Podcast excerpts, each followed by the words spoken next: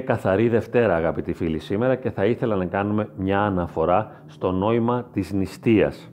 Γιατί είναι τριήμερο, ξεκινάει το τριήμερο σήμερα και υποτίθεται πως Δευτέρα και Τρίτη δεν τρώμε τίποτα, ούτε και πίνουμε και μετά την Τετάρτη το απόγευμα γίνεται η προηγιασμένη Θεία Λειτουργία όπου και μεταλαμβάνουμε.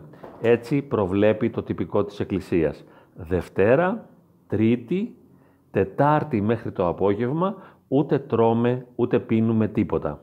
Και θα έλεγε κανείς, μα γιατί γίνεται αυτό; Θα μπορούσαμε βέβαια να αναλύσουμε και το γιατί δεν γίνεται. Το γιατί δεν γίνεται είναι πολύ εύκολο να το απαντήσει κανείς. Διότι εμείς που ζούμε στον κόσμο και έχουμε υποχρεώσεις, έχουμε ευθύνες, έχουμε τρεξίματα, εάν κάναμε αυτή την νηστεία θα ήμασταν εξαντλημένοι και δεν θα μπορούσαμε να ανταποκριθούμε στις απαιτήσεις.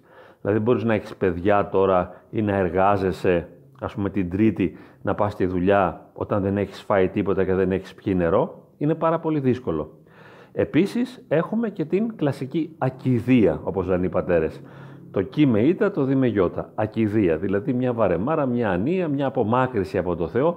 Δεν έχουμε πνευματική εγρήγορση, δεν μας συγκλονίζουν, δεν μας συγκινούν όλα αυτά, οπότε δεν έχουμε το ισχυρό κίνητρο για να μπούμε στη διαδικασία της νηστείας.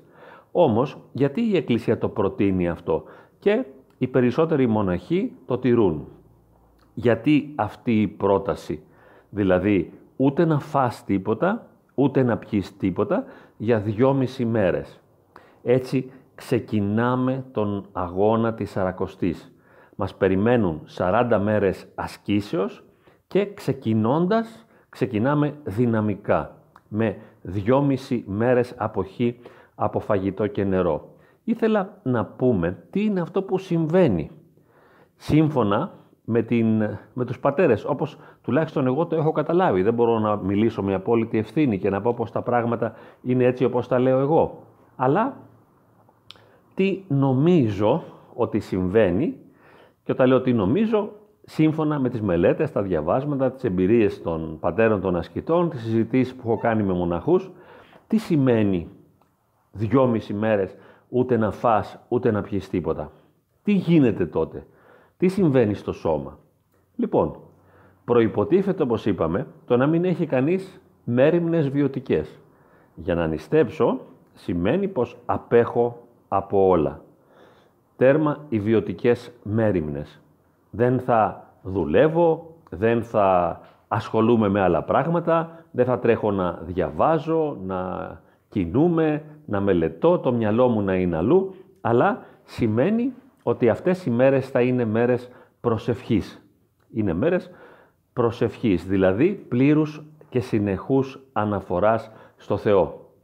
Άρα, αυτές τις μέρες λοιπόν, μέχρι τη Θεία Λειτουργία που θα μεταλάβουμε, την Τετάρτη το απόγευμα, υποτίθεται ή μάλλον προτείνεται από την Εκκλησία τι πράγμα; Να είμαστε σε κατάσταση συνεχούς προσευχής. Οπότε πηγαίνουμε στην Εκκλησία καθημερινά, ακάνουμε τις ακολουθίες και βέβαια διαβάζουμε τα κείμενα που διαβάζονται και στην Εκκλησία από πριν, τα διαβάζουμε και μόνοι μας, τα μελετούμε, μελετούμε τους βίους των Αγίων της ημέρας, διαβάζουμε πνευματικά κείμενα, ακούμε ομιλίες, κάνουμε προσευχή, κάνουμε μετάνοιες και αυτός είναι ο τρόπος της ζωής μας αυτές τις δυόμιση μέρες. Τώρα, η νηστεία τι ρόλο παίζει; Τι συμβαίνει με την νηστεία; Η νηστεία μας φέρνει μια βαθιά εξάντληση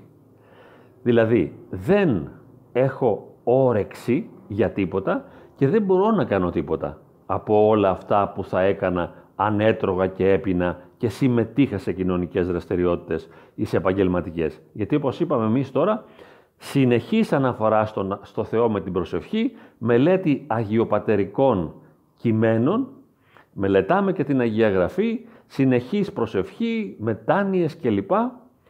Και εξάντληση από την νηστεία.